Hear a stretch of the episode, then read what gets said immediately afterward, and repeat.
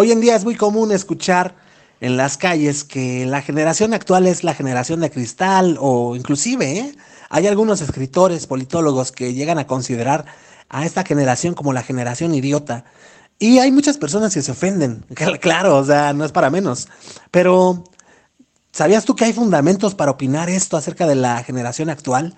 Hay un canal de YouTube que estuve viendo eh, el día de ayer en el que tratan de defender es la, el actuar, el pensar de esta generación. Y hoy venimos a ver pues de qué se trata todo esto. Esto es Blanco y Negro Podcast, señores. Comenzamos.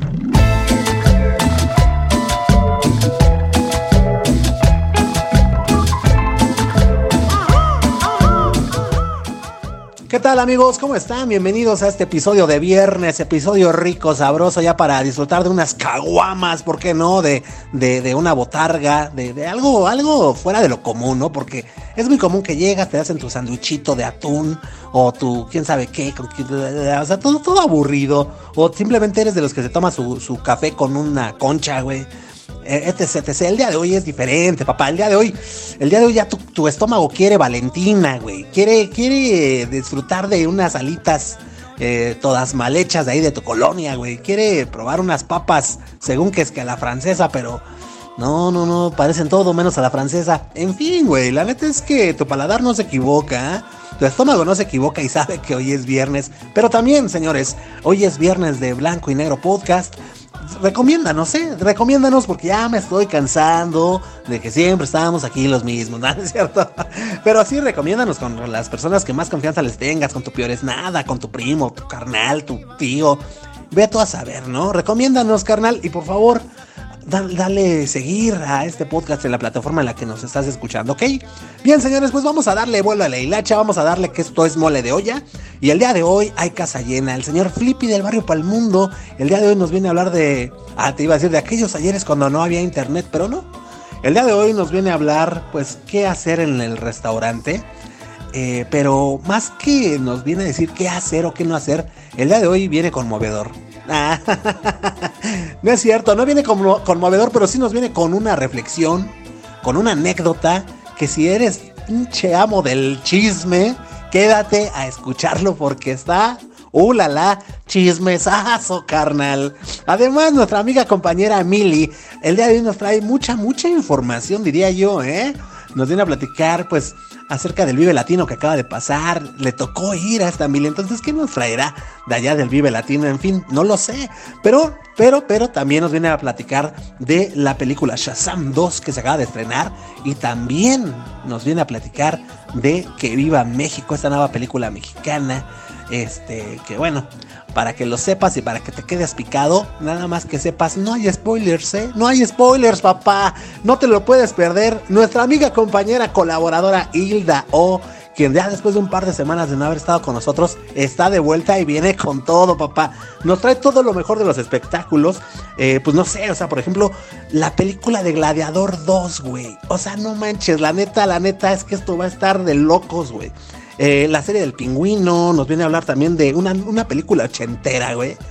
Que neta, neta, tú, yo sé que tú, tú que nos estás escuchando, eres de esos pinches amantes de las películas de antes, cabrón. Y se va a reestrenar una movie que ya tú, ya tú eras cuál es, ya tú, ya tú, ya los hablas. Además de, pues en cuestión de la música, nos viene a platicar un poquito acerca de la rolita que tiene Bad Bunny con el señor, eh, con los señores de Gorilas.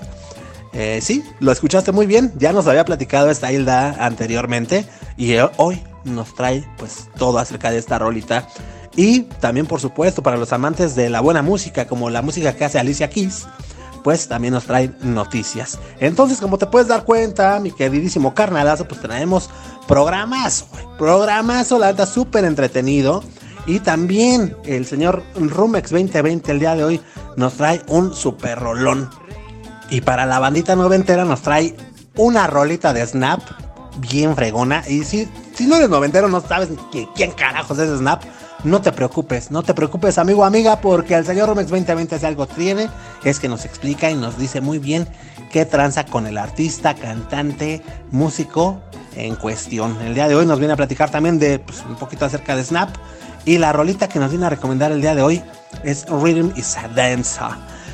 Rhythm is a Dancer es la rolita que nos viene a dejar para pasar un fin de semana sublime, papá. Entonces, pues vamos a, continuar, ¿no? Vamos a quedarnos aquí platicando, ¿qué te parece? Porque pues tú sabes que a mí me gusta platicar muchísimo y para no entrar ya así como que con mucho, con mucho rodeo, estuve viendo el día de ayer un video, repito, no voy a decir pues qué canal es o quiénes son los que salen, en fin, es simplemente una persona que está, eh, siempre hace videos con temas picosones, con temas que sabe que van a levantar ámpula de alguna forma, que van a crear controversia. Eh, pues no sé, se quiere sentir como que la South Park del YouTube, güey, pero pues para personas con el cuero corrioso como uno, pues no se espanta de, cualquier cosa, ¿no? Eh, tocan temas, temas de Dios y pone sus títulos acá bien, bien marcados, así como de que tu Dios es una farsa y te digo aquí por qué, sin ofender y cosas así, este se avienta temas de que eh, de, que el punk no era tan tan ¿por qué el punk no, no era tan tan anarquista como se creía? Sí, o sea, hay muchos temas acá como que le gusta le gusta ir así como que en contra, pues obviamente, ¿no? Pues para, para ganar este pues más vistas y cosas así. El día de hoy tocó un tema desafortunado, güey, un tema desafortunado y te voy a decir por qué, porque no tiene nada que ver con religión, ¿no? Porque pues cada quien es libre de pensar lo que quiera. No habló de un género musical que pues igual, güey, solamente un género musical, güey. Y es finalmente, a fin de cuentas, entretenimiento. No pasa nada con las opiniones de las personas. Pero habló de algo muy cañón, güey. Habló de la generación, de las nuevas generaciones. Y realmente se estaba cuestiona cuestionaba en su título. ¿Realmente la generación actual es la generación idiota? Y acá lo, lo resalta, ¿no? Y bueno, pues eh, eh, empecé a ver el video, güey, porque pues, güey, de hecho, sigo a este canal precisamente porque eh, uno tiene que estar bien enterado de lo que opina el mundo, güey, de lo que opinan las demás personas, porque qué aburrido estarte llenando de información que a ti te, te complace, que a ti te, te satisface. Pues qué comodidad, güey. Todos están de acuerdo conmigo, yo estoy de acuerdo con todos y párale de contar. No, güey. No, no, no. Por ejemplo, una persona creyente como yo, aventarte, eh, así habló Zaratustra o el anticristo de, de, de Friedrich Nietzsche, pues pues es, es, muy rico, güey, es muy chido leer porque así sabes qué onda con, con, las otras formas de pensar, ¿no? No nada más la tuya como creyente, sino tienes una cosmovisión más amplia. Y eso a mí me encanta, me encanta. Y es por eso que, a pesar de que critico mucho este canal, pues es un canal que sigo, y ahora te das cuenta que tengo fundamentos, tengo bases y conocimientos para pues poderlo criticar abiertamente. No es como que nada más vi un video y ya con eso me quedé. No es como que a un video le vi 10 minutos, lo saqué de contexto. Nada que ver, güey. La neta eh, es muy interesante cuando salimos de esa zona de confort y nos, nos vamos más allá, más eh, a buscar cosas que inclusive van en contra de nuestra moral, incluso van en contra de nuestra forma de pensar, de nuestras creencias, de nuestras convicciones, porque eso nos hace ampliar un poquito más el conocimiento y pues está, está padrísimo, ¿no, carnal? Bien, vamos a entrar en materia y, hablando específicamente de la generación actual con eh, pues este apodo, o no sé cómo ponerle, este este calificativo de idiota que le han puesto algunos escritores muy conocidos como por ejemplo el señor Agustín Laje acaba de sacar un libro que se llama La generación idiota, justamente lo acabo de terminar de leer hace como, hace como una semana. Eh, eh, pues se saca uno mucho de onda cuando escucha este nombre, cuando escucha esta, este calificativo, porque puede sonar muy despectivo para muchas personas. Y es que el día de hoy la, palabra idiota la utilizamos como forma de grosería para decirle a alguien, pues que, que, que pues que, que, pues es ignorante, que es estúpido, que es tonto, ¿no? Eh, pero bueno, pues no saben, hay muchas personas que no saben que tiene raíces griegas. Y aquí pues tenemos el verdadero origen de la palabra idiota para que pues nos cultivemos un poquito, ¿por qué no? Y para que dejemos de ofendernos y dejemos de, andar tachando todo, ¿no? También te comenté hace rato que está cañón que uno quiera defender lo indefendible, güey. Y es que con ese afán de seguir, de, de, generar vistas, de generar seguidores, pues malinforman a la gente, güey. Y son temas muy delicados, por eso me estoy metiendo, porque estamos hablando, te repito, no, en un tema religioso, no en un tema de género, de género musical, estamos hablando de nuestra sociedad, cabrón. Y eso a mí sí me incumbe porque formo parte, güey. Entonces, pues hay que hacer nuestra luchita y aquí estamos dándole, güey. Eh, la neta, eh, eh, es indefendible lo, que, lo que plantean en este video, porque pues te empiezan a decir, y te pongo más o menos así como en contexto, que la neta, la generación actual, de hecho, es mucho más... Em, es más consciente con los temas que tienen en cuestión de, su cabeza, como sentimientos, emociones, bla, bla, bla, que es más fácil que un chavo de la generación morra actualmente se, mm, se desplaye para decirlo sus sentimientos que una persona de nuestra generación. Cuando la neta no es así, güey. Pero también habla de que, de que la generación actual es más, más eh, consciente, que es más inclusive decente, que es más inclusiva, que es más... En fin, o sea, la verdad es que nos plantean en este video y en muchos otros lados esta utopía, güey, eh, falsa Obviamente, ¿no? Pues, no, no sería una pinche utopía. Pero, porque no está, güey. Este, sería lo más idóneo, lo más adecuado, lo más chido. Pero no, güey. O sea, es solamente algo creado en, sus cabezas. Porque a diario vivimos situaciones y circunstancias diferentes. Al parecer esta persona que es española, por cierto, es española, no ha visto lo que, lo que pasó aquí hace poco, güey, con, con, la pelea, el bullying, el fallecimiento de esta muchacha, ¿no? Pero bueno, no, ya, eso ya fue tema del pasado. Vamos a entrar entonces con, eh, eh, con, esta palabra idiota que tanto, que tanto, puta, güey, pone los pelos de punta de las personas sensibles, güey. Y bueno, pues para los antiguos helenos, el idiota o idiotes era el ciudadano que no ocupaba un cargo público y se despreocupaba de los asuntos del Estado. O sea, se, pon atención, tan solo el idiotes, de donde viene la palabra idiota, se dedicaba a asuntos en particular, güey. O sea, nada más se ocupaba de sus asuntos, güey. No se metía en política, no se metía con cosas del gobierno, no se metía con el vecino, no se metía con la junta vecinal, güey. No se metía a nada, se metía, güey.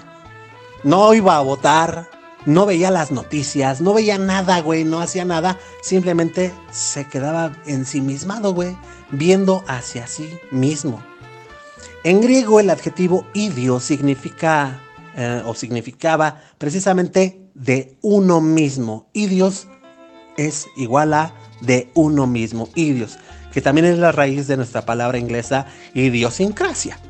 Andando el tiempo, idiotez o idiotes adquirió el sentido de tonto o ignorante por justamente referirse a alguien que se desentiende de la política que le afectaba, güey.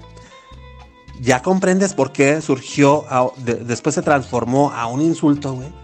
Porque como idiota te veían antes y decían, este güey es un idiota, güey.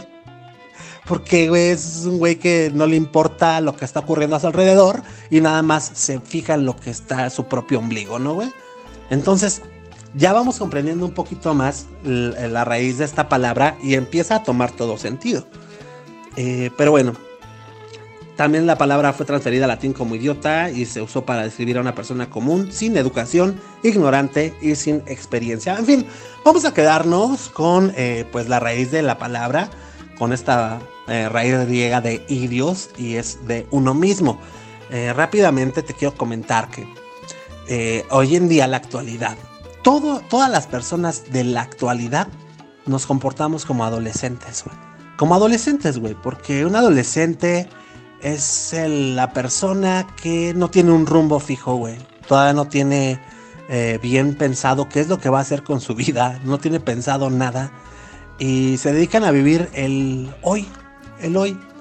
Eh, somos una generación de adolescentes porque pues porque todo nos, todo nos duele, güey. Date cuenta y a la gente, o sea, toda, no importa la edad que tengan en, las redes sociales, a todos les duele algo, a todos les adolece algo, todos están en contra de todo, todos quieren ser rebeldes, todos quieren ser eh, pues no sé, o sea, todos son muy ofendidos, todos son como esas personas, ¿no? Que atraviesan la adolescencia, que, que se la pasan, pues, tratándose de, de, de, justificar de todas sus acciones, güey. Que sabemos que, que no van a llegar, uno como adulto se da cuenta que uno con las actitudes de los adolescentes no va a llegar a, ninguna parte, güey. El mundo es otro. Te empiezas a dar cuenta que el mundo es otro. Fíjate, güey había, hay un dicho que dice que si de morro, de adolescente, no fuiste de izquierda y revolucionario, y hoy de adulto eh, no eres de derecha y capitalista, güey, has fracasado como ser humano. Porque justamente cuando uno es adolescente es muy fácil que se contagie de esta rebeldía, de esta forma de pensar, de, que para todos todo y eh, con el afán de tratar o intentar de ser justos, empezamos a decir pues muchas cosas que escuchamos, ¿no? De otras personas y nosotros como borreguitos pues empezamos a repetir. Y mira que te lo dice un carnal que pues yo me consideraba revolucionario, güey, que viva Zapata, cabrones, y, y, para todos todo, y la tierra es de quien la trabaja, y sí, tu enemigo es el patrón, como lo decía el señor Rumex 2020 en su cápsula pasada con la recomendación musical de Escape, la canción El Vals del Obrero. Este. Sí, o sea, esa era mi forma de pensar de adolescente, güey, pero tristemente y siendo pensante, te empiezas a analizar todo y dices, güey, la neta es que para mí el comunismo ha sido una de las peores farsas y más largas que ha tenido la humanidad, güey, ¿no? Las revoluciones no logran nada, güey, en general, ¿no? Pero en fin, eh, ya esto ya, ya es una forma de pensar ya más adulta.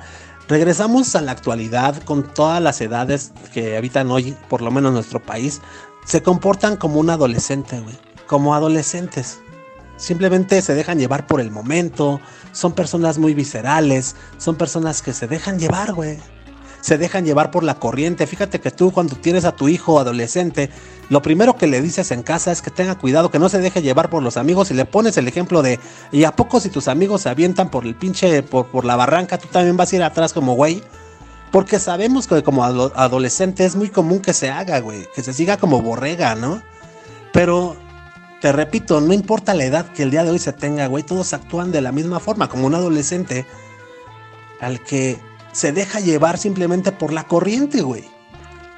Entonces, es por eso que, eh, pues, la palabra adolescente hoy en día aplica para todos, al menos esa es mi forma de ver, esa es mi perspectiva. Y generación idiota, idiota, ¿por qué idiota? Bueno, pues porque realmente el día de hoy el ciudadano es ajeno a cualquier tipo de problemas, güey. Ya es ajeno a, todo lo que pasa a su alrededor, a las políticas que se, están empezando a implementar el día de hoy, güey. Que el día de mañana van a afectar a su familia, a sus hijos. Hoy les vale madre.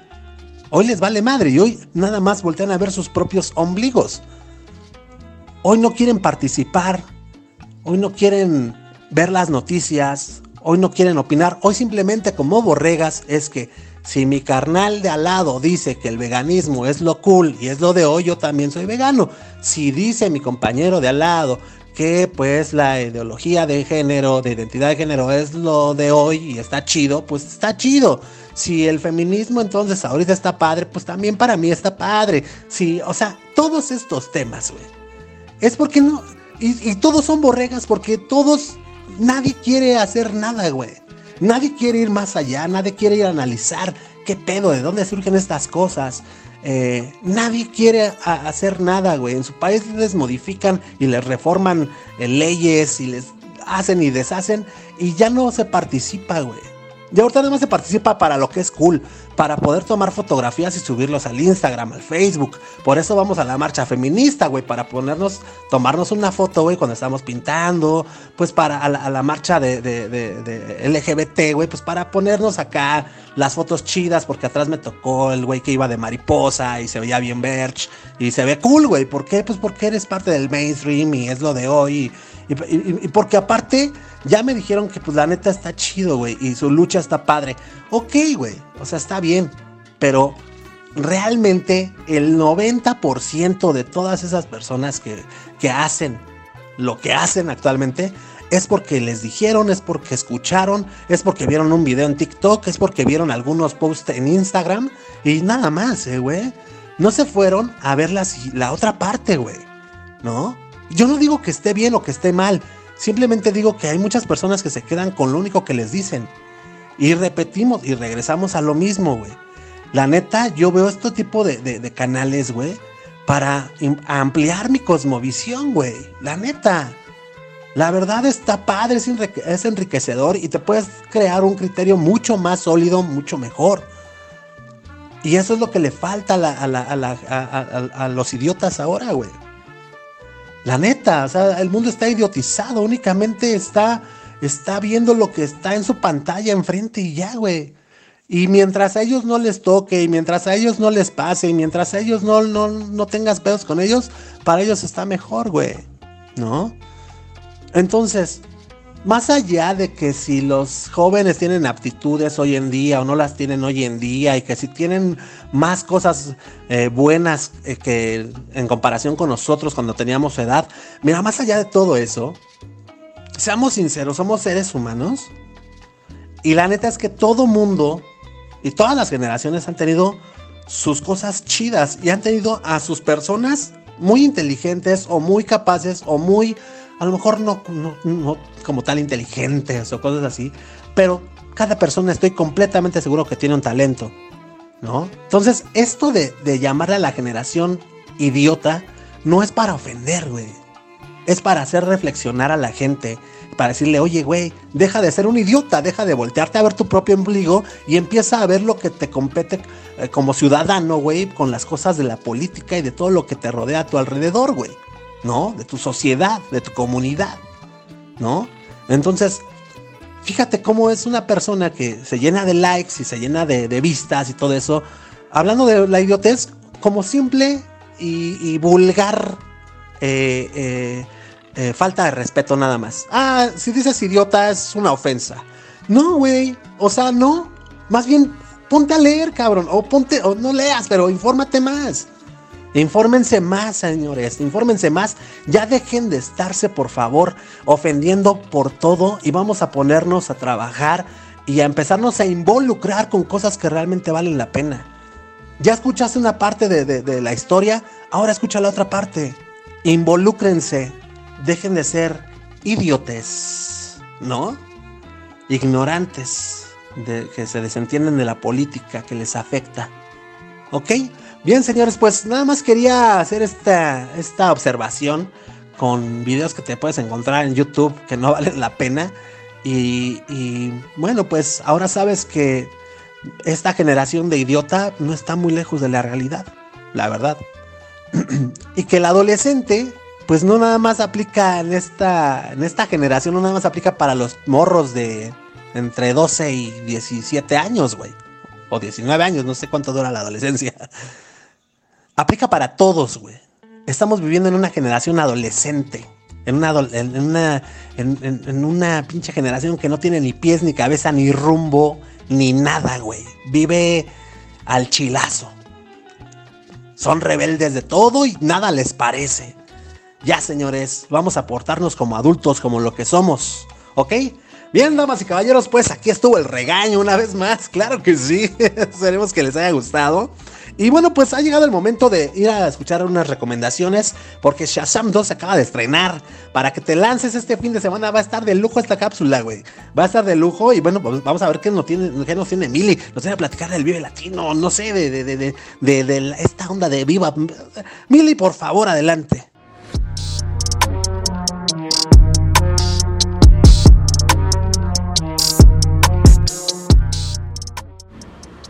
Amigos, amigas, ¿cómo están el día de hoy? Espero que estén súper, súper, súper bien. Esta semana aquí en México fue cortita porque el lunes pues tuvimos una, un feriado.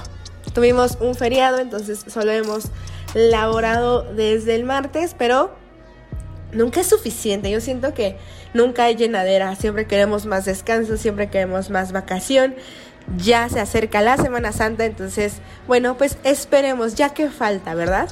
Amigos, eh, la semana pasada fui al Vive Latino y eh, qué experiencia, ¿eh? Qué experiencia. Tenía muchos años, pero muchos años, sin ir a un festival aquí en Ciudad de México. Había ido a festivales en provincia y, híjole, este, me sorprende mucho eh, cómo cambia, cómo cambia la gente de estado a estado.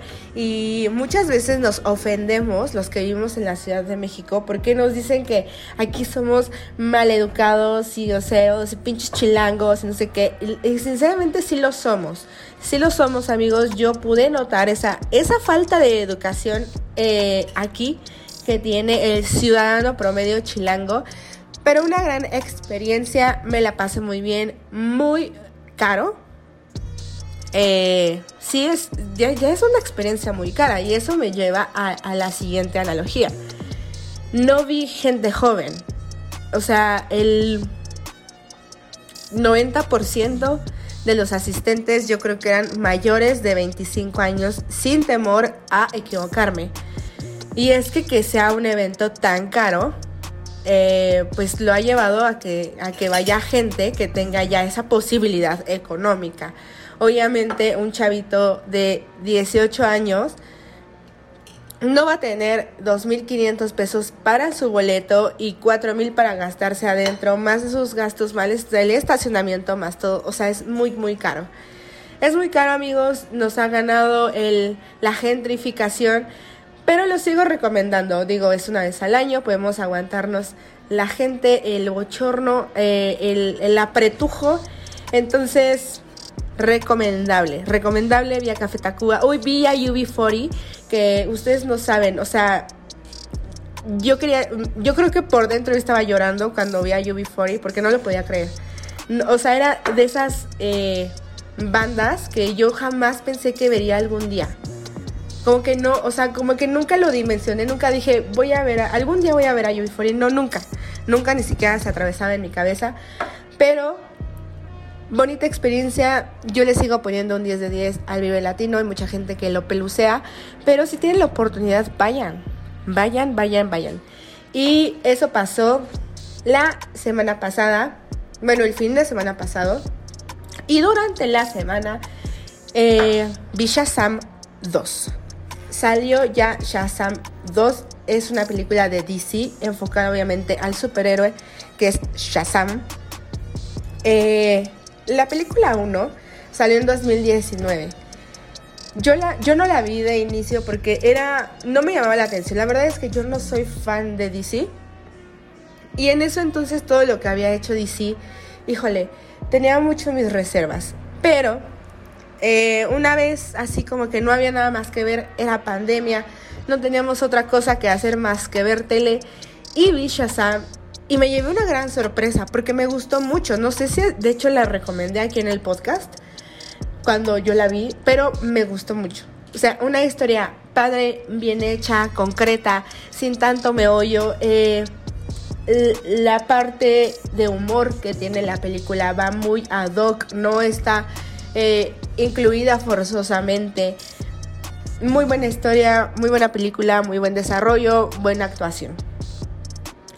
¿Qué pasa? Que pues hace tiempo anunciaron que ya estaba la 2 y de hecho esta película estaba planeada para lanzarse desde el año pasado. No sé por qué, pero se lanza hasta este año y se estrena la semana pasada. Ahora, la vi. Siempre que veo una parte 2, sinceramente yo, yo, este, nunca voy con mucha expectativa porque porque uno siempre espera que sea mejor o igual.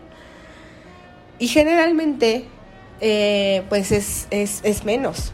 Nunca, eh, o bueno, es, es muy poco probable que una película iguale a la parte 1 o todavía menos probable que supere la parte 1. Entonces no iba con mucha expectativa, sinceramente.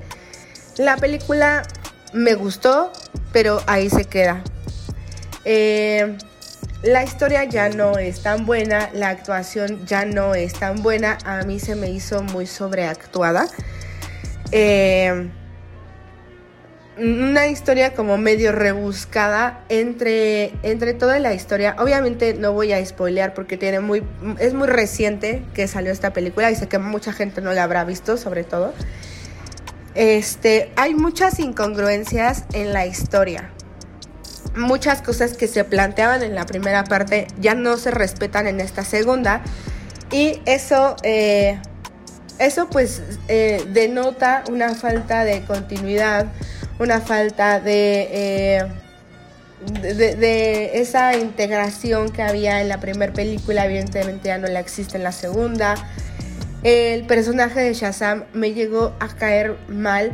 Si ustedes nunca la han visto, Shazam es, eh, bueno, habla de un joven que recibe superpoderes por ciertas circunstancias y cuando él dice Shazam, él se convierte en este superhéroe, que es Shazam.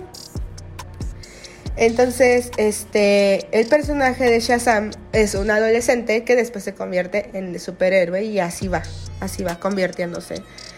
Me cayó mejor de adolescente que de Shazam. O sea, de Shazam se me hizo súper tonto, eh, se me hizo súper sobreactuado, súper tonto, súper bobo. Bobo. En la primera película el planteamiento era que este joven no, no ha descubierto del todo que Shazam. Entonces, eh, está descubriendo obviamente el ser adulto, el ser superhéroe, muchas cosas, mientras seguía con sus problemas de adolescente. En esta segunda película se supone que él ya tiene más tiempo de ser Shazam. Ya sabe cómo ser un superhéroe, se supone que ya sabe ser un adulto. Y, y, no me gustó esa parte. Esa parte sí fue como muy a lo que sí le doy una, eh, buena reseña o una buena calificación es a los efectos especiales. Eso sí, eh, no sentí que estuviera viendo algo chafa, al contrario, me gustaron bastante. Y eh, a la película la verdad es que si no eres fan, fan, fan, evítatela, o sea, porque no te estás perdiendo de nada es una película más, no alcanza ni un poco a la primera parte y, y si quieres ahorrarte unos 300 pesos, espérate a que salga en, en, alguna plataforma, que seguramente va a ser HBO, porque es... Eh, no, no creo que valga tanto la pena. Es una película palomera, dominguera, que sí está, está padre ver en el cine, pero siendo sinceros, creo que hoy en día gastar en el cine es un gasto importante. Entonces, si te lo quieres ahorrar, ahórratelo. Si te sobra, ve y gástatelo. Eh, amigos, ¿qué más se estrenó en el cine esta semana? Obviamente no la, no la voy, no la he visto aún. Pero sí quiero hablar de esta película que se llama Que Viva México. Que Viva México es eh, la más reciente producción de Luis Estrada.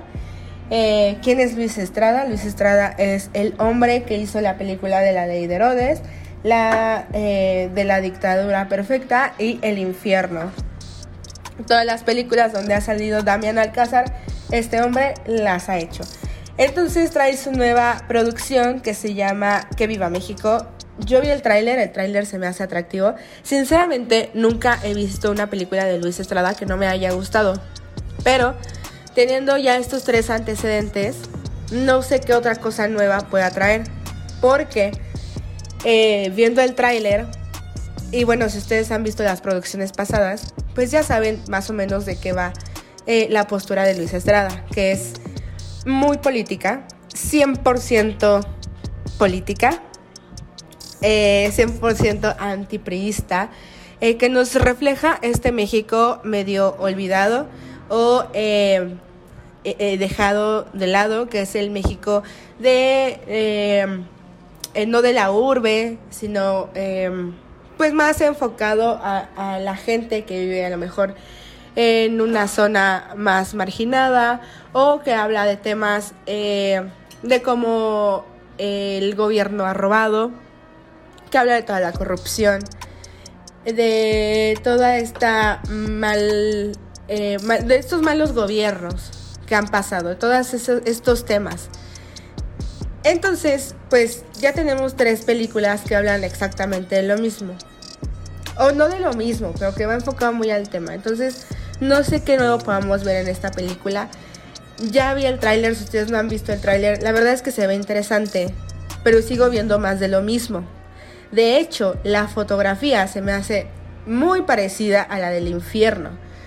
Eh, aparte, en esta película también sale Joaquín Cosío, que es el cochiloco en el infierno. Obviamente sale eh, Damián Alcázar. Este. Y yo no, yo no veo gran diferencia, pero bueno.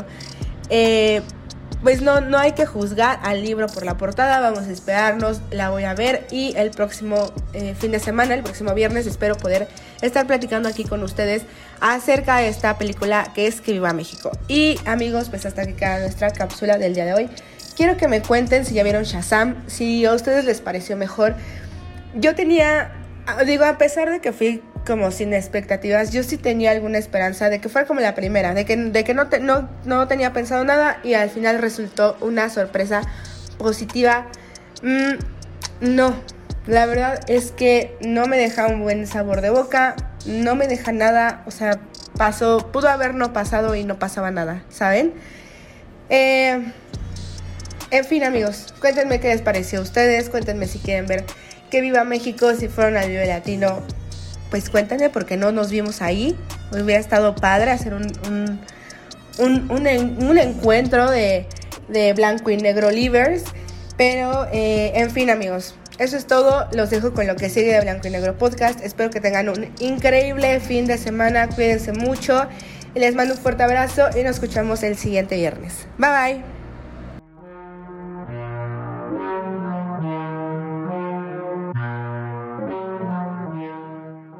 Muchísimas gracias, Mili. Pues ahí estuvo, señores, la cápsula de nuestra amiga compañera Mili. Y bueno, pues, este. Fíjate, yo tengo dos cosas que decir nada más, ¿no? Con respecto a lo del Vive Latino y lo caro que es. Este, pues ya todos los festivales. Imagínate, yo fui al Escatex, que se puede considerar como un festival todavía underground. O no, no underground, pero. O sí, sí, tal vez sí. Eh, pero se puede considerar como un festival de poca monta.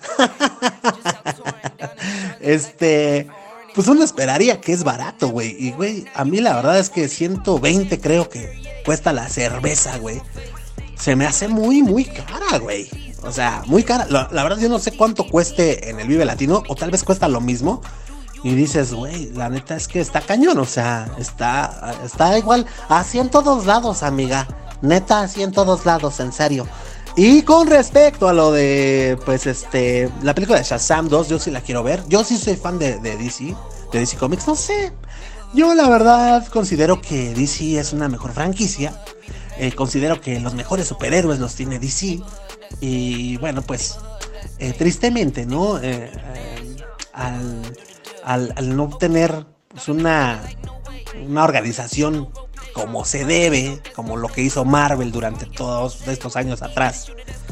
Eh, pues a falta de todo eso, pues es por eso que aparentemente DC es una peor franquicia, ¿no? Pero en cuestión de material para sacarle provecho, ahí tiene muchísimo, muchísima, muchísimo. Pero bueno, yo voy a esperarme tantito para ver Shazam 2 y ya, ya después ya yo les platico qué les parece.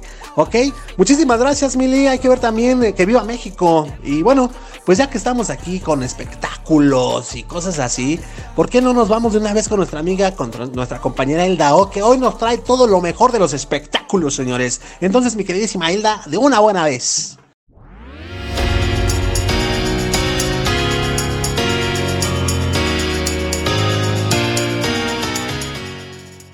Hola, ¿cómo están? Qué gusto volver a estar con ustedes por acá para traerles las news de blanco y negro después de estar ausente un par de semanas. Pero ya estamos de regreso y más que listos para contarles qué está pasando en el mundo de las series, las películas, la música y los festivales. Esta vez hay detalles muy emocionantes de una película y una serie que seguramente van a querer ver en cuanto se estrenen, así que sin más vamos a comenzar. Como les decía, se avecina una secuela de un clásico del cine épico y particularmente de mi película favorita en la vida. Por eso les decía yo que era algo emocionante. Y por muy descabellado que parezca, se está preparando la secuela de Gladiador. Esta cinta que catapultó a la fama al actor Russell Crowe y a Joaquín Phoenix. Este proyecto obviamente no surgió de la noche a la mañana, pero lo que sucede es que se congeló por un tiempo y en las últimas semanas empezaron a surgir detalles de medios estadounidenses sobre esta película. Supimos que Paul Mescal, quien fue nominado a Mejor Actor en los, en los Oscar de este año, sería el protagonista de la secuela de Gladiador, lo que de por sí ya es buen aliciente. Aunque se maneja que las negociaciones con este actor continúan, él es el principal candidato para la segunda entrega de esta franquicia. Y también tenemos ya detalles de la trama, pues se sabe que Mezcal interpretaría la versión ya adulta de Lucio, que como recordarán es el hijo de Lucila, que apareció como un niño en la primera película. Y Lucila era la hermana de Cómodo, quien se convirtió en emperador al asesinar a su padre Marco Aurelio y que según la trama, Lucio era heredero al trono. Es decir, que en esta nueva película podríamos esperar que Lucio sea emperador, aunque no se puede asegurar ese detalle porque hay otras revelaciones de Gladiador 2. Eso por un lado, pero otro gran acierto que causa aún mayor emoción es que Ridley Scott repetirá como director. Y pues por Gladiador Scott se llevó el Oscar a Mejor Director cuando pues la película se estrenó y fue nominada. También supimos que será Paramount Pictures el estudio que encabeza este proyecto. Y como si fuera poco, no es todo lo que se sabe respecto a Gladiador 2, ya que The Hollywood Reporter adelantó también que Barry Cogan está en negociaciones para unirse a la película. Otro gran actor que justamente también este año fue nominado al Oscar pero como actor de reparto por la película Los Espíritus de la Isla junto a Colin Farrell.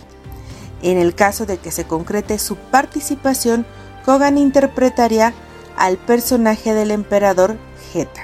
Por eso les decía que no podemos asegurar si Lucio va a ser emperador o no en esta secuela de Gladiador. Y pues el elenco no termina ahí porque también hay rumores de que Denzel Washington está en negociaciones ya avanzadas para unirse a este proyecto. Solo que pues no sabemos cuál sería su papel. También es muy pronto para saber el título de la película, lo que sí es seguro es que al ser Paul Mescal el protagonista como Lucio, lo lógico es que la cinta esté centrada en, en Lucio, ya en su edad adulta, aunque pues no se ha revelado qué conflictos enfrentará. Lo más probable es que no veamos a Russell Crowe ni a Joaquín Phoenix, debido a que, como sabemos, sus personajes murieron en la primera película, aunque sí podría ser posible que haya alguna mención o un cameo de estos personajes. También ya, aunque parece muy pronto, Deadline publicó una fecha eh, pues para el estreno de Gladiador 2, aunque ni siquiera tiene título la cinta, ya se dice que está programada para estrenarse el 22 de noviembre del 2024. Así que vamos a estar muy pendientes de otros detalles de esta secuela. Y en más noticias emocionantes, está una nueva serie que forma parte del universo de The Batman. Esta película protagonizada por Robert Pattinson y dirigida por Matt Reeves. Esta serie se enfocará en Oswald Cobblepot, o mejor conocido como el pingüino. Aquí ya les había comentado del pingüino interpretado por el actor irlandés Colin Farrell, pues HBO Max producirá una serie enfocada en este personaje que es uno de los enemigos más conocidos de Batman. Seguramente este proyecto se estrenará antes que la secuela de la misma película de Batman 2, que está programada para 2025. Ya se habían revelado detalles del elenco del pingüino de esta serie y se había anunciado a Christine Milioti como parte del reparto para interpretar a Sofía Falconi, la hija de Carmine Falconi, el líder de la mafia de Gótica. Otro que ya estaba confirmado es Clancy Brown, quien tendrá el papel del mafioso Salvatore Marroni. Pero recientemente se dio a conocer que el elenco también contará con los actores Michael Sagan, James Madio y Scott Cohen. Sagan suena para interpretar a Alberto Falconi, Y de los personajes de James Mario y Scott Cohen no se ha revelado cuáles serán. Y pues sobre la trama, sabemos que esta serie se ambientará inmediatamente después de lo que sucedió en The Batman, por lo que veremos qué pasó después del interrogatorio al que fue sometido el pingüino por Batman y por James Gordon. También vamos a ver al personaje de Colin Farrell dejar atrás su posición como un trabajador de los Falconi para ascender dentro del mundo criminal de Ciudad Gótica. Y pues sí, de esta serie todavía no hay fecha de estreno, pero el rodaje ya comenzará este 2023, así que seguramente después de la postproducción podemos esperarla para seguramente finales de 2024. Y en buenas noticias de cine para todos aquellos nostálgicos de los años 80, la trilogía Volver al Futuro regresará a la gran pantalla en México. Así como lo escuchan, Cinemex anunció que reestrenará la saga de películas de Robert Zemeckis protagonizada por Michael J. Fox y Christopher Lloyd, que se estrenó ya hace casi 38 años. Como seguro saben, pues la historia es de Martin McFly y su amigo el Doc Emmett Brown, un científico que construye una máquina del tiempo. Cinemex dio a conocer que traerá de vuelta a las salas de cine esta trilogía de Volver al Futuro, pero aún no eh, informó la fecha exacta en que se van a estrenar. Lo único que se sabe hasta el momento es que la trilogía se proyectaría en abril de este mismo año. Así que si quieren revivir las películas en la pantalla grande, pues estén al pendiente de las fechas en que se proyectará. Seguramente ya la próxima semana tendremos esas fechas, pues es la última semana de marzo. En abril va a llegar la trilogía de Volver al futuro otra vez a las salas de cine. Vamos ahora sí con música porque seguro recordarán que les conté aquí de una colaboración que tendría Gorilas con el reggaetonero Bad Bunny. Pues hace unas semanas ya se lanzó el nuevo álbum de la banda virtual titulado Cracker Island y les platiqué cómo sonaba esta colaboración. El tema se titula Tormenta y pese a la expectativa, pues la canción ha gustado tanto a los fans del puertorriqueño como a los fans de Gorilas. Ha tenido muy buena aceptación este tema. Y pues Tormenta sigue con un sonido de Bad Bunny en, un verano sin ti, pero con el toque de Damon Albarn. Ahora lo que se estrenó apenas esta semana fue el video oficial de este tema, en donde podemos ver lo que seguramente todos queríamos ver en esta canción, que es la figura de Benito llevada al mundo de gorilas. El video comienza con un Bad Bunny llevado a la caricatura, portando un abrigo colorido, unos lentes y unas orejas de conejo, mientras una tormenta le cae encima. Detrás de él las siluetas de los personajes de la banda van apareciendo conforme avanza la canción. Y pues este video ya acumuló más de medio millón de reproducciones en YouTube. Y pues si tienen curiosidad pueden ir a verlo ahí a esa plataforma. Está bonito el video, pero creo que como que le faltó más movimiento a Bad Bunny porque durante toda la canción lo más que hace es mover las manos y hay ahí como una serie de, diapositivas en las que se va cruzando Bad Bunny como en un caleidoscopio, pero no, no sale de cuerpo completo, si mal no recuerdo solamente sale moviendo la mano, un poco la cabeza y pues la animación de cómo canta. Así que ahí vayan a checarla y díganos si les gustó. En más de música, otro concierto que se suma a la larga cartelera de México para este año es el de Alicia Keys, que finalmente anunció fechas en nuestro país como parte de su gira mundial que por primera vez va a llegar a Latinoamérica. Ella es una de las mejores voces femeninas con éxitos como No One o Karma y se va a presentar en la Ciudad de México, Guadalajara y Monterrey. Ella ha ganado 15 veces el Grammy y pues como les decía, por primera vez va a llegar a Latinoamérica. Aquí en México dará un concierto el 14 de mayo en el Auditorio City Banamex de Monterrey. El 17 de mayo llegará al Auditorio Nacional de la Ciudad de México, mientras que el 19 se presentará en el Auditorio Telmex de Guadalajara.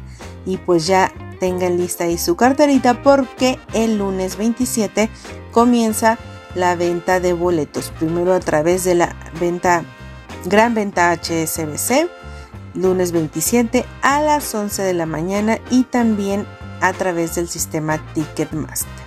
Y pues la venta general, como sabemos, un día después, el martes 28 de marzo. Y para terminar, hay novedades sobre el Festival Tecate Emblema, que reúne a los mejores exponentes de la música pop, tanto en inglés como en español. Este año, como ya les había contado, lo encabezan Robbie Williams, Enrique Iglesias, Black Eyed Peas y Becky G, que llegarán el 13 y el 14 de mayo al, Autódromo Hermanos Rodríguez. Este jueves se dieron a conocer algunas novedades, pues el lunes 27 se va a revelar posiblemente cuatro artistas sorpresa que se van a sumar a este cartel. Y pues como si eso no fuera poco, ese mismo día van a dar a conocer el cartel por día. Es decir, qué artistas se presentan el 13 y cuál es el 14.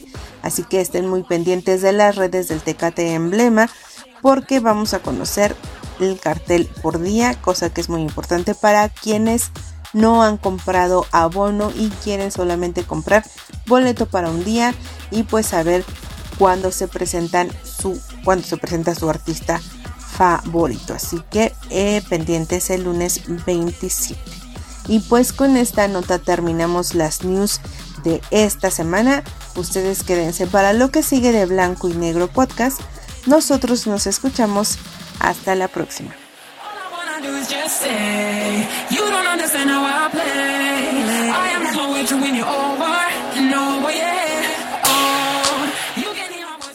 Ahí está, señores. Pues si quieren ver al, Gladiador 2 ya, ya gordo, pues adelante, adelante. Yo, yo quién soy, ¿no? Oigan, acabo de ver a, a Russell Crowe. Eh, va a salir, o sí, va a salir, o ya salió en una película de terror, ¿no? Hijo de su madre, güey. No, la neta sí, sí se ve que está acá, ¿eh? Picosa, picosa. Oigan, además también este carnal que hizo el pingüino, no me acuerdo ahorita, ¿cómo, cómo se llama? Este, este ya nos lo acaba de decir esta Hilda. No manches, actorazo y la neta, la neta, super caracterización que le hicieron al pingüino en la película de The Batman. En fin, en fin, eh, la neta es que muy buenos eventos eh, nos esperan con Alicia Keys y dos, tres cosas. Y pues esperemos que les haya gustado la cápsula del día de hoy, ¿no, señores? Entonces, para las personas que se quedaron hasta estas instancias, quiero pensar que son personas, güey, que les gusta el chisme. Como a mí. Chismesazo, güey, del flippy. No, no, no, no, no. La neta, siéntate, siéntense, siéntense y acomódense porque pues, aquí viene la cápsula del señor Flippy del barrio para el mundo.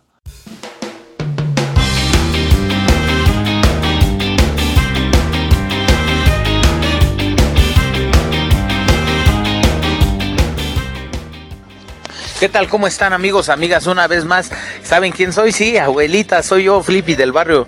Y para todo el mundo, desde la meritita Ciudad de México, desde el mero barril. Y pues aquí andamos grabando, ya saben, el vecindario se escucha. Pues ya con la bandita ya, ya le están poniendo acá chulo al changoleón.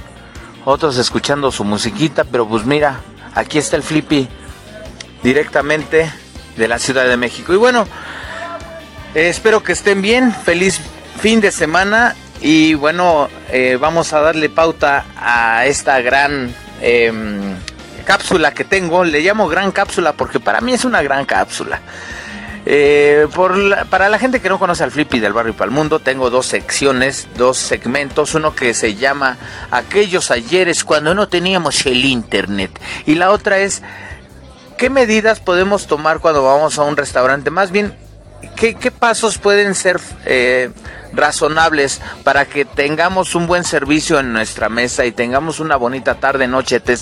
etc, Entonces, eh, en esta ocasión les voy a, hacer, eh, antes que nada, un, una, no sé, no sé cómo le puedo llamar, sino una reflexión.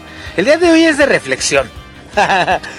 Les voy a decir por qué, porque bueno, el día de hoy sí efectivamente el Flippy del barrio tenía tiene que darles la nota específica de qué hacer cuando vamos a un restaurante, pero más que nada hoy quiero hablarte, eh, va, junto con pegado, decía Doña Mari, este, eh, hincapié se puede decir, pero bueno, te voy a platicar rápido. Aquí en el barrio, el, el meritito barrio de la GAM, donde vive el Flippy del barrio Palmundo, llevamos todo este año con muy poquita agua. Este, no lo hago para que te pongas a llorar ni nada. La neta, la neta. O sea, es algo que te quiero decir. Neta, neta, cuida mucho el agua. Yo siempre me burlaba de esos eh, comerciales cuando era pequeño. Decía, ¿por qué la voy a cuidar, no? Em, todo lo que lleva este año, llevamos sin agua. No tenemos mucha agua, es decir, nos, nos ponen el agua a veces una hora. Ahorita últimamente ya tenemos más agua pero todavía hace un par de días nos ponían el agua una hora al día. O sea, en una hora teníamos que hacer todo. Si no, pues hasta, hasta el otro día, ¿no? Eso es para que tomes conciencia, hermano, hermana. Este, entonces, ¿qué fue lo que pasó el Flippy del barrio Palmundo? El fin de semana, pues le tocó ir de mesero, ¿no? Él trabaja en, en, un, en un lugar en Interlomas y pues se dedica, aparte de que se dedica a la consultoría, eh, con este con, con, un cuate que anda por ahí este para darles asesorías a los hoteles y a los restaurantes para mejorar el servicio de su personal en piso eh, quiero decirte que me tocó me, tocó ir este fin de semana me fui bien contento a trabajar y pues me tocó que este cómo te puedo decir ahí te va Es que ando un poco nervioso porque sí es, es un tema muy delicado. Bueno, para mí fue algo muy delicado. Eh, yo otra, o sea, un compañero me pidió un vaso con agua, el cual yo le dije, este, sí, ahorita te llevo uno. Pero em, también yo me serví un vaso. Eh, ahí donde trabajo hay unas cosas que se llaman líneas de tiro. Es este, se le llama golf ranch.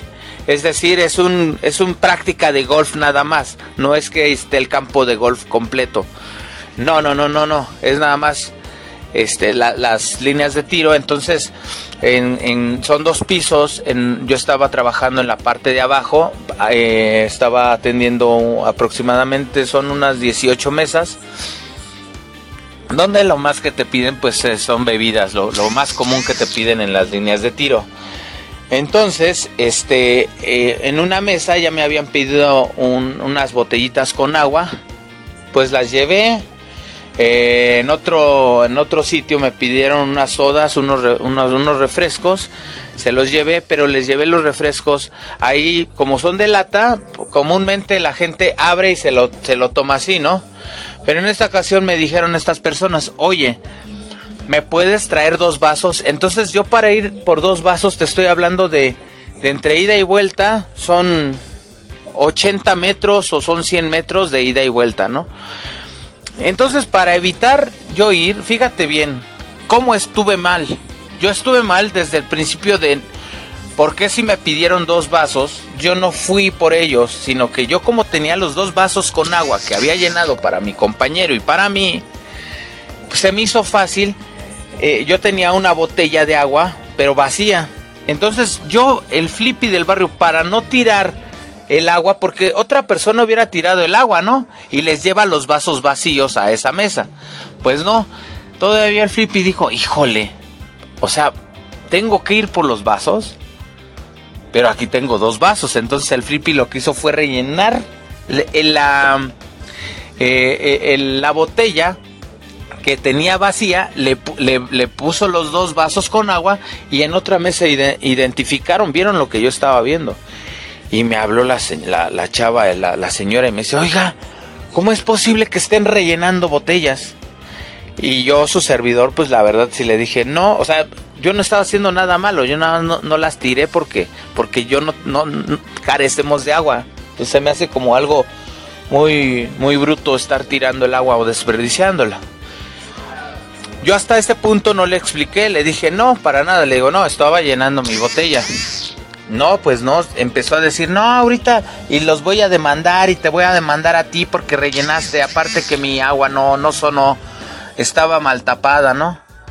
Y le digo, este, en unos momentos le traigo una nueva, ya fui.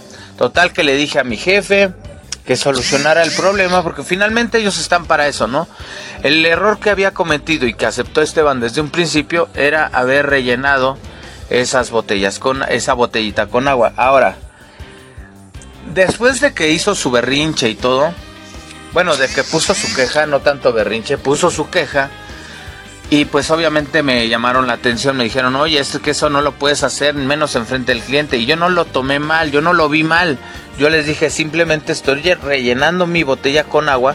No quise tirar el agua porque yo no tengo agua.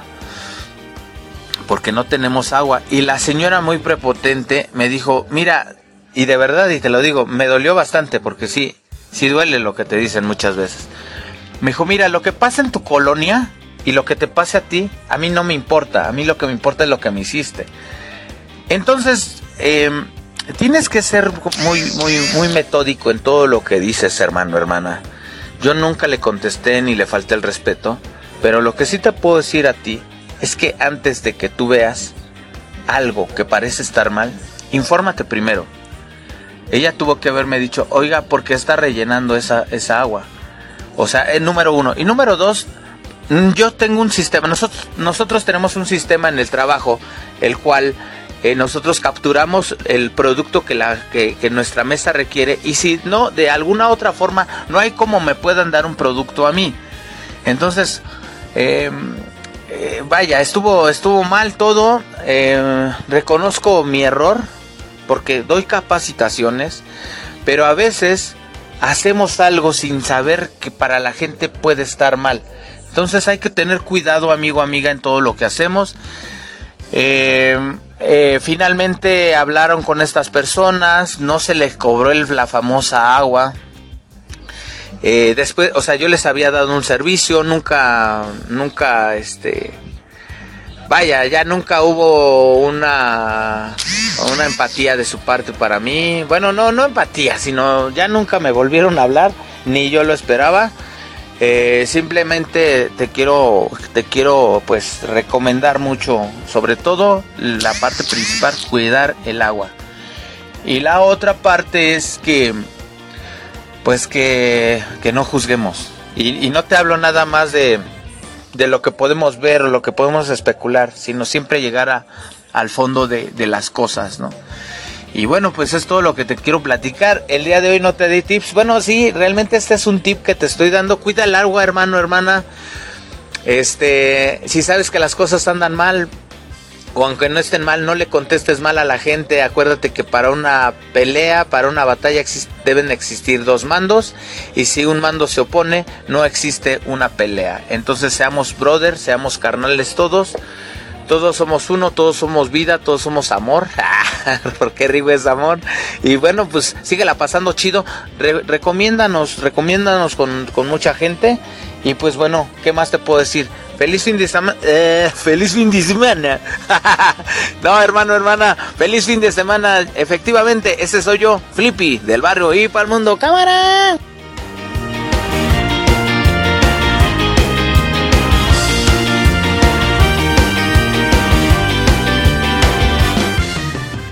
Pues ahí está, señores. Ahí lo tienen.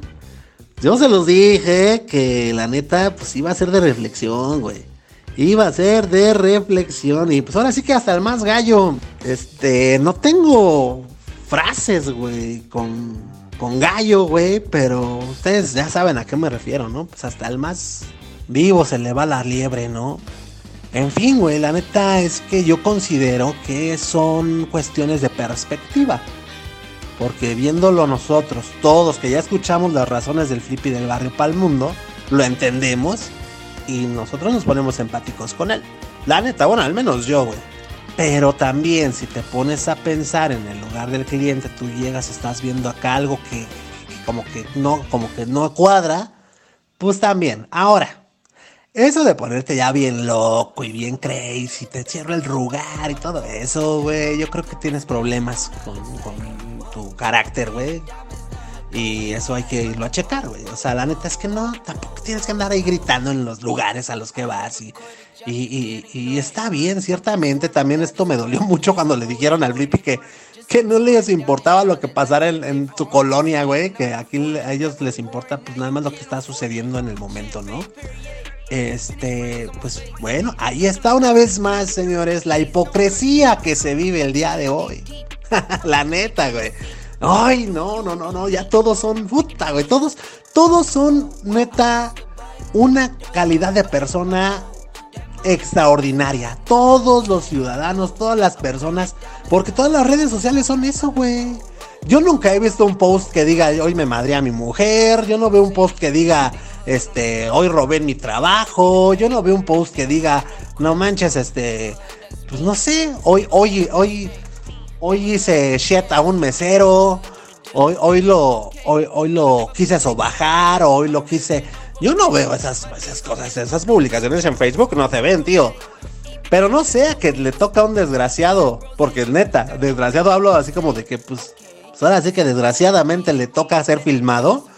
Este, no fuera que pues en una de esas se escapa un videito en donde aparece alguien menospreciando a un mesero porque puta, ahí esta señora y todos se le van encima al que al güey que está este haciendo esa jalada, ¿no? Porque somos dos caras, señores. ¿Cómo por qué? Pues somos doble cara, güey. Aquí, por un lado, andamos ahí siendo las madres Teresas de Calcuta en las redes sociales. Y en persona, me vale madre lo que vivas en tu colonia, ¿ok? en fin, señores, la neta es que pues hay que tener más cuidado porque uno nunca sabe, ¿no? En fin, pues ahí está el chismecillo caliente. Ya ahora sí se pueden ir a hacer sus cosas. Ah, es cierto, no es cierto. Sí, sí es verdad que ya casi nos vamos, pero pues, hay que escuchar la recomendación musical del día de hoy, señores. Sí, ahora sí que si para eso me bañé, güey. A eso venimos. Aparte hoy es Rolón, güey. Rolón Party, güey. Rolón neta, güey, yo me veo ya así como el güey de son como niños con que tiene su cachuchita para atrás, güey. Al que lo disfrazaron de, de, de Flavor Flav. no, ¿cómo se llama? Pero así, todo ruco, pero pues, acá con, todavía con tus tenis para echar breakdance y para echar bailecitos. ¿Por qué no unos pases de, pues, de, de, de música acá, no rap? O qué era rap o qué, música era, pues no sé. El señor Rumex 2020 el día de hoy nos viene a hablar de Snap y pues esta canción que pues ya se las comenté al principio y no se las voy a repetir ahorita. Mi queridísimo Rumex, adelante caminante.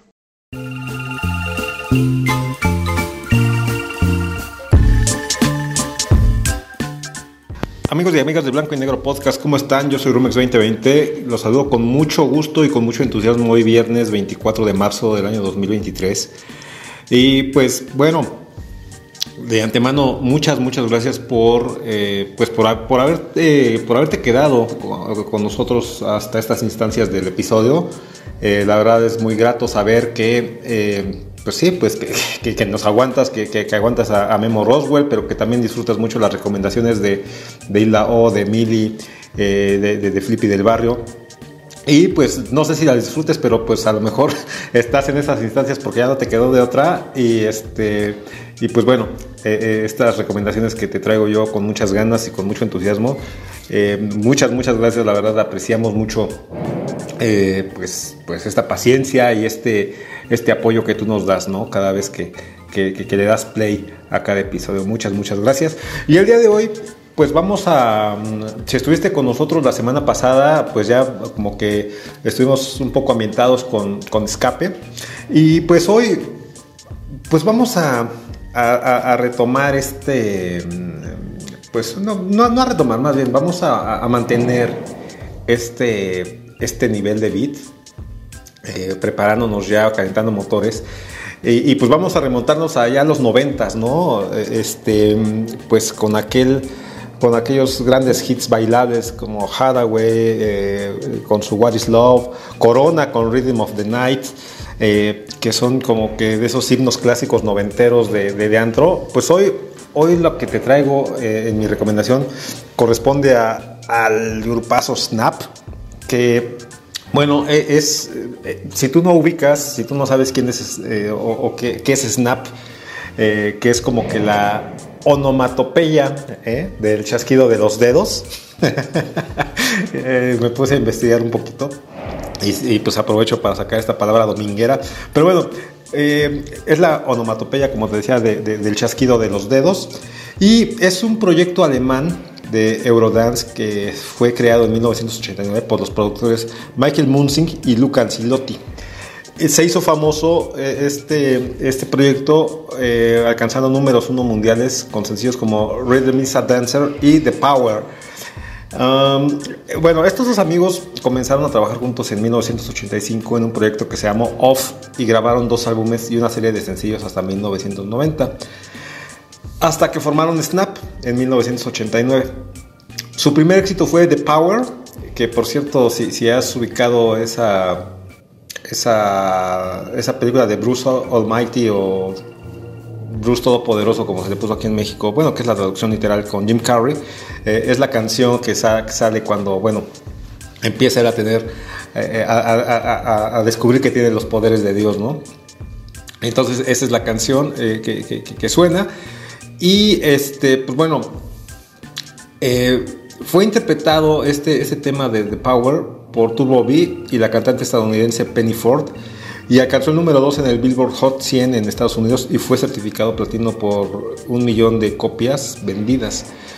Para 1996 el grupo se disolvió oficialmente después de lanzar una compilación de grandes éxitos llamada Snap Attack, The Best of Snap, pero regresaron en 2000 con un sencillo llamado Give Me a Thrill, que incluyó un rap interpretado por el mismo Turbo B, ¿no? del quien hablamos. Pues bueno, es una, es una trayectoria muy breve eh, y, pues no hay mucho en sí que decir. Eh, la verdad es de que pues sí, sí, sí, la pegaron, la pegaron bastante con, con, con como proyecto en, en, las pistas.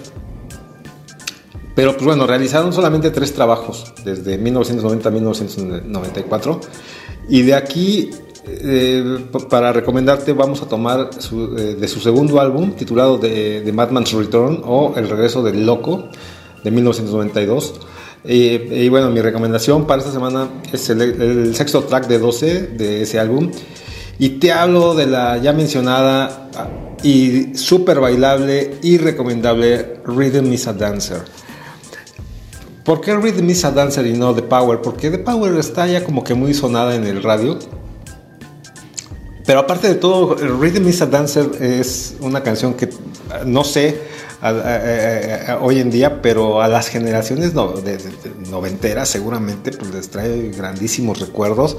Y, pues eh, empezar a escuchar la melodía de la intro y, recordar el video y todo esto que te lleva a, esa época, este, pues sí es, es, realmente significativa. Para mí es una de las rolas más significativas de, los 90. Y bueno, eh, All Music destacó cuatro canciones, además de Rhythm is a Dancer, este, del álbum. Pero la revista Billboard felicitó a la cantante Tia Austin, que según la, revista hace un trabajo o hizo un trabajo admirable. Sí, la verdad es de que esas vocales son buenísimas. Y la pieza Rhythm is a Dancer fue escrita por Michael Munsing y Luca Ancilotti, que son pues, obviamente pues, quienes, quienes liderean el proyecto. Eh, pero también colaboró Tia Austin precisamente y fue un éxito internacional encabezando las listas de éxitos en Europa y alcanzó los cinco primeros lugares en el Billboard Hot 100 de Estados Unidos y el número uno en la lista Billboard Dance Club Songs. Ahora, Rhythm is a Dancer originalmente no estaba planeado para ser lanzado como sencillo, eh, pero bueno, eh, como que algo no les cuadraba, como que querían, eh, tenían la inquietud de cómo funcionaría. Así que, bueno, ellos tenían, tenían una, discoteca propia, un lugar para, bailar propio. Entonces, este, pues decidieron probarlo y tocar ahí el tema para ver la reacción de la gente, ¿no? A, esta saltema. Y pues es ahí donde notaron que el público conectaba inmediatamente con, con la canción, así que decidieron por, por esa razón colocarla en este pues en el álbum, ¿no? en, la producción. Ahora, la canción, eh, pues mira, eh, eh, es, digamos que es clásica, o, más bien tiene el estilo distintivo del género Eurodance, en el que se mezclaba mucho la voz femenina con rap, raps masculinos, ¿no? y con versos muy fluidos. Este, y todo ello pues obviamente impactaba en las pistas de baile y les daba ese, ese, ese color, por llamarlo de un modo particular, casi nostálgico. Yo, yo, yo, me atrevería a decir que es así como suena eh, la, la rola. Y, pues, bueno, de hecho así lo mencionó alguien, algún crítico en su momento, ¿no? Eh, las letras... Eh, pues mira, yo siempre he mencionado en este espacio que la creatividad que había antes tenía una raíz muy fuerte, principalmente dentro de la literatura. Y esta canción no es la excepción. Quizás este, eh, estoy yéndome muy, muy, muy, muy, muy, muy, hacia, muy, hacia el fondo, pero este, estas letras son una adaptación de algunas líneas de un ensayo eh, de un poeta norteamericano y ya fallecido de nombre de John Perry Barlow. Y este ensayo se llamó Estar en la nada la realidad virtual y los pioneros del ciberespacio, y que en esencia escribía, describía perdón, un mundo pequeño en el cual cabía perfectamente, pues, no sé, el cubículo de un trabajador, ¿no? De, del conocimiento, o sea, no cualquier trabajador, sino un trabajador del conocimiento, esos, bueno, conceptos eh, un, poco, un poco raros para, para iletrados como yo, pero bueno, eso es esa adaptación. Eh, y bueno, la melodía inicial de, Rhythm is a Dancer tiene como base una canción de 1984 que se llamó Automan. Eh, a ver otra vez. Tiene como base una canción que era el tema de entrada principal de una serie de 1984 que se llamó Automan. Eh, y pues bueno, la, canción eh, tenía el mismo nombre. Y este, tú, puedes, si tú la buscas en YouTube, bueno, te vas a poder dar cuenta. No es exactamente la misma, pues digamos que la misma ejecución, obviamente, pero la tonadita de la entrada, que es así como, como con un sintetizador este, más, pues más sencillo, menos, menos elaborado. Este, pero te vas a dar cuenta, ¿no? Que, que es el ritmo, ¿no? Eh, es la tonadita. Y bueno, una revista alemana en su momento la consideró como la madre de todas las canciones de Eurodance. Eh, un, otro crítico se refirió a ella como un gran éxito internacional del cual saltaban chispas de principio a fin, así lo traduce. Y un columnista del Reno Gazette Journal elogió la canción como la pista rave por excelencia. Eh, no, no lo sé, fíjate, pero pues podría, podría ser. Eh, y bueno, el video musical fue filmado en 1992 también en el complejo de visitantes del Centro Espacial Kennedy en Florida. Eh, pues, bueno, y de ahí se desprenden ¿no? todas esas escenografías que, puedes apreciar y que producen esta sensación de estar en algún lugar futurista. Eh, este, a varios no les gustó, como en todo, pero creo, en mi en mi personal punto de vista, que la grandeza del tema le gana cualquier defecto que el video pudiera haber tenido, ¿no? Honestamente, para mí sí es una pieza de, mucha calidad. Eh, VH1 clasificó a Rhythm is a Dancer en el puesto 36 de su lista de las 100 mejores canciones de baile, eh, esto en el año 2000. Y MTV Dance clasificó eh, la canción en el puesto 4 de su lista de los 100 himnos de baile más grandes de los 90, esto en, noviembre de 2011. Y bueno, este, por ahí otra crítica que, recibió la canción en 2020, este, bueno, no, es una crítica, sino es... se escribió un libro en 2020 que se llamó Move Your Body un límite de Eurodance. Eh, y la autora escribió que Rhythm is a Dancer seguiría siendo tan significativa para el Eurodance como en su momento lo fue I Feel Love de Donna Summer para la música discoteca de los 70s, ¿no? Eh, en su época fue como que el himno junto con algunas otras de, eh, canciones que también sonaron al mismo tiempo. Pero en el caso de Rhythm is a Dancer es la verdad, eh, pues por mucho este, algo, algo similar, ¿no? Eh, y tiene el mismo impacto, tiene el mismo impacto, perdón, eh, la misma, eh, ay, ¿cómo te puedo decir? El mismo efecto en la, en la gente. Digo, aún hoy en día, aún hoy en día, yo conozco, conozco mamis, papis que le escuchan y haz de cuenta que les empiezan a, a, hormiguear todo el cuerpo y los ojos se les ponen en blanco y, y, empiezan así como que a transformarse de manera muy cañona y se remontan, me imagino, que aquellas pistas de baile, eh, este, cuando, cuando eh, el Eurodance eh, empezaba a, posicionarse como el ritmo de moda, dejando atrás al, pues, lo que vino, vino siendo, este, obviamente, el rap house ochenteros, este, el, el, el techno, el industrial, y pues bueno, el Eurodance se posicionaba eh, a principios de los 90 y este pues bueno eh, mira la, letra eh, disculpa mira a veces las traducciones que, que, utilizo porque digo utilizo esta herramienta no es de que yo sea un ducho este, hablando inglés, pero este, bueno, a, ver si, a ver si tiene algo de sentido la letra con la traducción literal. Y dice, eh, eh, al, principio empieza y dice, el ritmo es un bailarín, es el compañero de un alma, puedes sentirlo en todas partes. Levanta tus manos y, tu voz, eh, libera tu mente y únete a nosotros. Puedes sentirlo en el aire o, es una pasión. Y luego más adelante hay otra parte que es la parte donde entra el rap de este, pues sí, en el intermedio y dice, deja que el ritmo te acompañe, te guíe, se cuele dentro de ti, ponga tu mente para moverte a su pulsación, vibraciones, sensación de sintetizador. La pausa no es un lugar en la mente y el cuerpo debe estar libre. Deja que te controle, te sostenga, te moldee de nuevo al orden.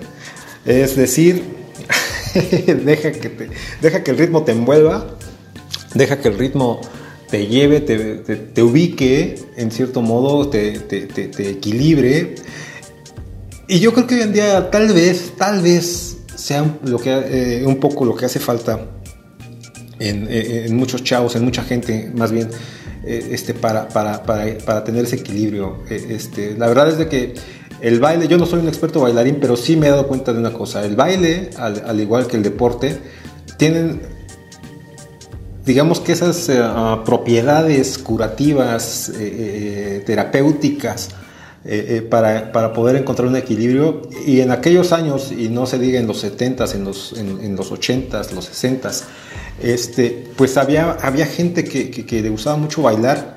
Hoy en día también, digo, con la música, los festivales de música electrónica que tú ves, que hay multitudes ahí eh, en esos festivales, este, pero sí siento que mucha gente, mucha gente, este, no se ha dado cuenta que pues bailar también es, una terapia, bailar también te libera de muchas cosas, de ansiedades, de, ¿por qué no? Hasta de depresiones, ¿no? Eh, eh, entonces, este, pues bueno, esta canción, esta canción yo te aseguro que, que cumple ese cometido. Ahorita digo, estaba en son de broma, ¿no? Hablando de, de, de, personas que, en los 90 la bailaron y que ponían ahorita sus ojos en blanco y todo.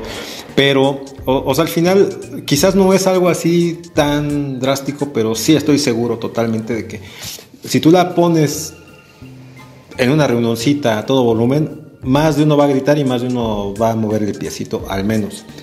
Entonces, este, pues bueno, se me ha terminado el tiempo, pero esta, esta recomendación me, dio mucho gusto, al igual que las demás este, que te he traído, este, compartírtela. Pero pues espero que te guste y espero que la bailes y espero que se te olvide por un momento, eh, pues no sé, cualquier problema, dificultad o situación que estés atravesando.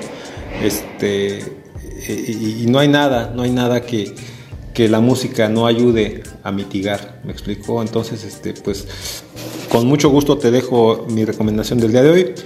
Eh, por mi parte ha sido todo. Bueno, obviamente, obviamente la vamos a subir a, la página de Facebook de Blanco y Negro Crew y obviamente la vamos a poner en nuestro playlist de Spotify.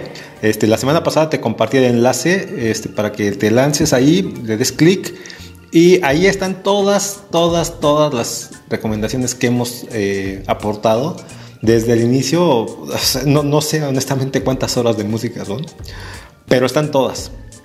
Están todas, quizás puedan faltar por ahí un par, pero en esencia te, te puedo asegurar que están todas. Todas buenísimas, bueno, desde mi perspectiva, obviamente, pero pues qué mejor eh, eh, opinión que la tuya.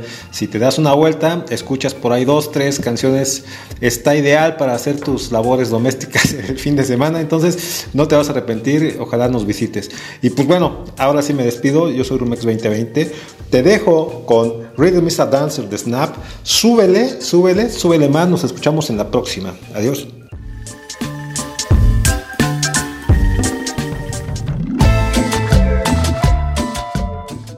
Bien, señores, pues ahí estuvo la recomendación del señor eh, Romex 2020. Esperemos que les haya gustado. La neta es que a mí me encantó. Eh, sobre todo me dio sed, güey, no sé. también me dieron ganas de salir a bailar. No, ¿por qué no? Estaría de lujo, señores. Si ustedes piensan hacer lo propio, por favor cuídense mucho, no beban demasiado. Y si van a conducir, porfa, no tomen nada, güey, ¿vale?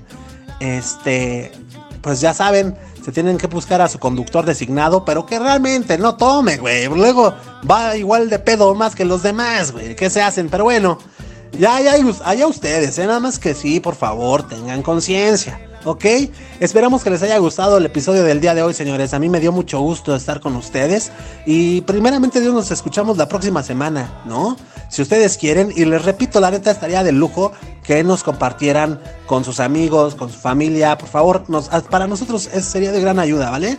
No me gusta andarlo diciendo mucho porque pues no los quiero acatarrar, pero, pero sea, también, también ya no manches, güey. no, es cierto. Estamos en Facebook, en un grupo que se llama Blanco y Negro Crew. ¿Sale? Ahí puedes caerle y le puedes dar likes a nuestras publicaciones y de cualquier cosa, echar, echar el coto chido, ¿no? Bien, pues por el día de hoy esto ha sido todo, señores. Muchísimas gracias nuevamente. Y a nombre de todo el equipo de colaboración, a nombre de Emily, de Hilda O, que ya se nos hizo otra vez escucharla, a nombre del señor Flippy del Barrio Palmundo y del Rumex 2020, yo soy Memo Roswell. Esto, señoras y señores, el día de hoy fue Blanco y Negro Podcast. Chau, chau.